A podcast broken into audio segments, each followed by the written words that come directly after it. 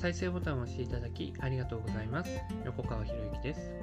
このチャンネルは何者でもない人が人も仕事もお金も引き寄せる何者かに変わるための魅力のヒントをお届けしています。今回のヒントは自分の正しさを判断するセンサー。世の中には正解はないということが言われています。でも僕たちは迷いますよね。どうしたらいいんだろう？こっちの方がいいのかな？あっちの方がいいのかな？そのどっちにしたらいいのかっていうね。センサーをどっちの方がいいのかっていうセンサーを僕たちは持ってるんですよ。でそのセンサーを稼働させている人っていうのは毎日を生き生きと過ごすことができてるんですね。一方でそのセンサーを稼働させられない人っていうのは今日もつまんないよなって。何にもないよねって。人生こんなもんだよね。みたいに毎日を過ごしている。でそれはしょうがないですよね。なんでかっていうと多くの人はそのセンサーが機能しないように教育を受けているんですよ。で僕たちは子供の頃から親だったり学校の先生だったり周りの友達だったりっていうねいろんな人たちの影響を受けて今があるわけじゃないですか。まあそのねいろんな人の影響っていうのを僕は教育っていう表現を今しましたけどね。周りの人たちが生き生きとしているその環境の中で生活していればそのセンサーは正しく動くんですよ。だけど周りの人たちがつまんないなとかね愚痴ばっかり言ってるようなそんな環境にいたらそのセンサーは機能しなくなっちゃうんですよね。じゃあそのセンサーの正体って何なのか。結論から言います。楽しいっていう感情です。楽しいっていう感情。あこれやったら楽しそうだなって思うこといっぱいあるじゃないですか。こっちの方が絶対いいよな。ってだけどそのこっちの方が絶対いいよなっていう選択は周りの人たちからしてみたらなんでそれをやるの？どうして？みたいな風になるわけですよ。例えば独立を考えているサラリーマンの人がいたとしてね。どっちが楽しい人生を送れるのかって言ったら絶対独立する方なんですよ。じゃなかったら独立なんて考えないでしょ。だけどだけど周りの人たちから周りの人たちに相談するとねいや独立なんかしない方がいいよって。独立したってね10年で生き残る割合って 0. 何パーなんでしょって。とか言われるわけですよ。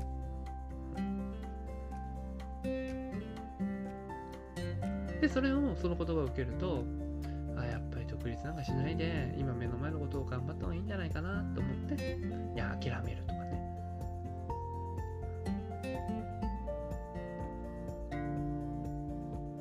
でも一方で独立して楽しくやっている人たちに相談していったらどうなるかったらいやそれは絶対独立すべきだよって。だから一刻も早く独立した方がいいよって言ってくれるはずですよね。だからどっちを選ぶのかって。だからもう自分のセンサーとしては独立した方がいいっていうね。いやそれはもちろんお金の不安とかもいっぱいあるだろうけどね。お金の不安もいっぱいあるだろうけどでも自分がやりたいことをねたった一度のきりの人生なんだから自分がやりたいことに向けて自分がやりたいようにやる。自分の人生なんだって。言って独立してやってった方がまあ多分後悔はないでしょうね。どっちが正解かなんていうのは分からないです。よだけどだけど自分にとっての正しさっていうのはその楽しい方法を選択することなんですよね。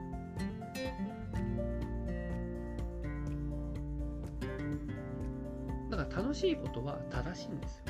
楽しいことは正しいでも楽しんじゃいけないとかね仕事は楽しんじゃいけないとか。仕事は苦労してやるもんだよ成功は苦労して手に入れるものだよみたいな考え方っていうのも世の中で言われてるわけじゃないですか。でも世の中でいろんな成功者の人に僕会ってきましたけど苦労を苦労だと思ってる人ほとんどいないですよね。はためから見たら人から見たら苦労だと思うようなことも楽しんでるんですよそれを。この状況をどうやったら打開できるのかなとかね。確かに状況はねあの借金を課せられたりとか、ね、もう理不尽な取り調べにあったりとか理不尽な取り立てにあったりとか。一見状況からして状況だけ見るとものすごく辛いもうこれどうやったら乗り越えられるのかな神も仏もないのかなみたいに思うような状況でもあったとしてもその人はその状況をいかに乗り越えることを楽しめるかっていうふうに意識が向いてるんですよね。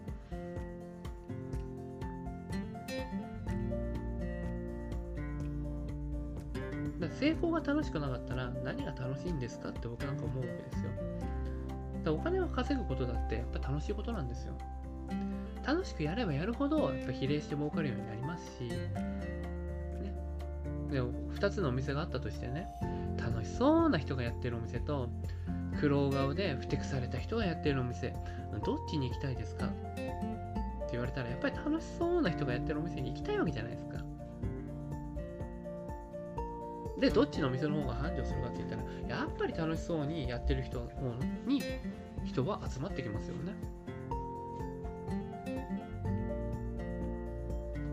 じゃあ売り上げがない時に楽しくできるのか？とかなるんですけど、関係ないですよ、売り上げとか。まずは楽しくお店をやっているんですよ。で楽しくお店をやっているからその楽しくやっているところに人が集まってきて売り上げが上がって売り上げが上がってくるとさらに楽しくなってくるからもっともっと売り上げも上がっていくっていうそういう、えプラスのスパイラルに入ってくるわけですよね。だけどね、今日自分あそこのお店はいっぱい入ってるのにうちのところ入んないんだろうみたいな愚痴ばっかり言って何もしないような人もいるわけじゃないですか。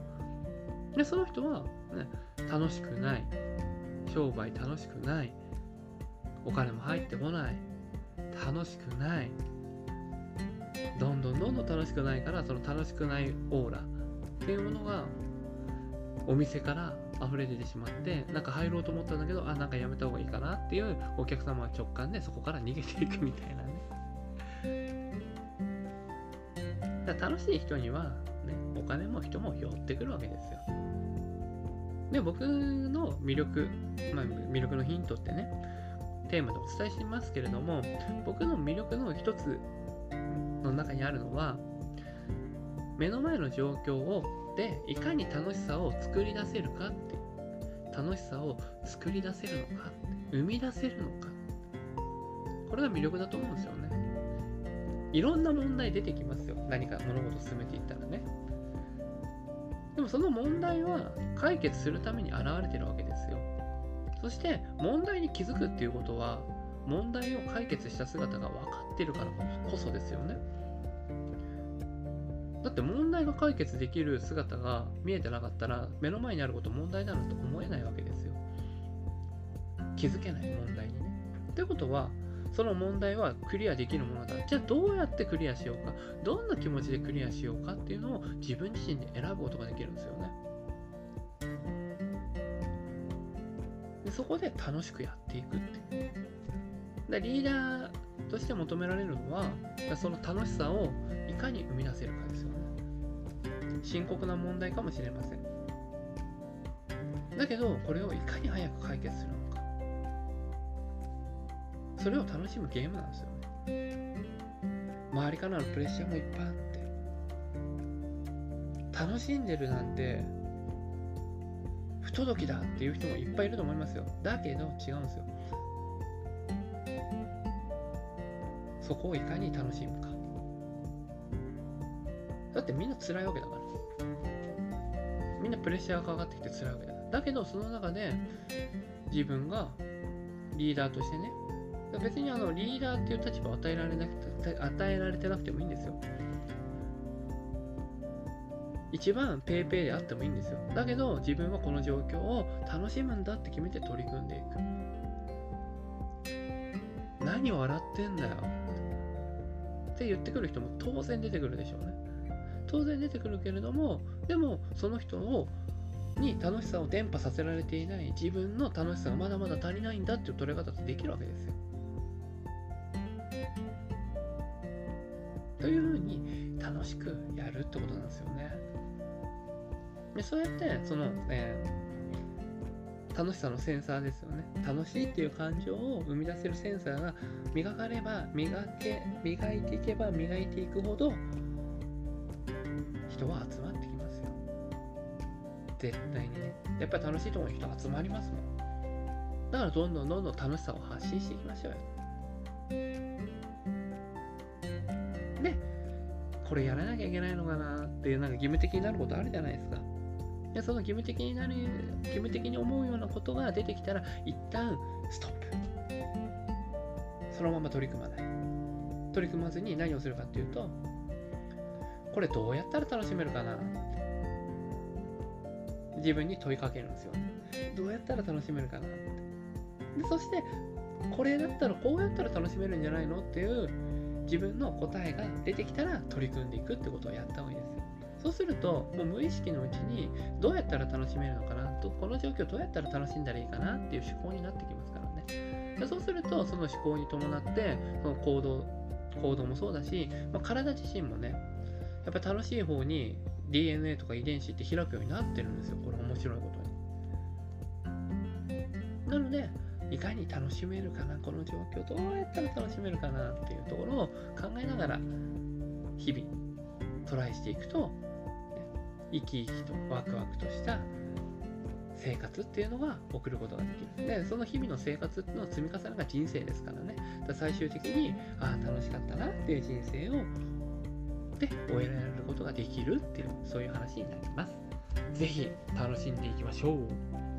はい、今回以上になります。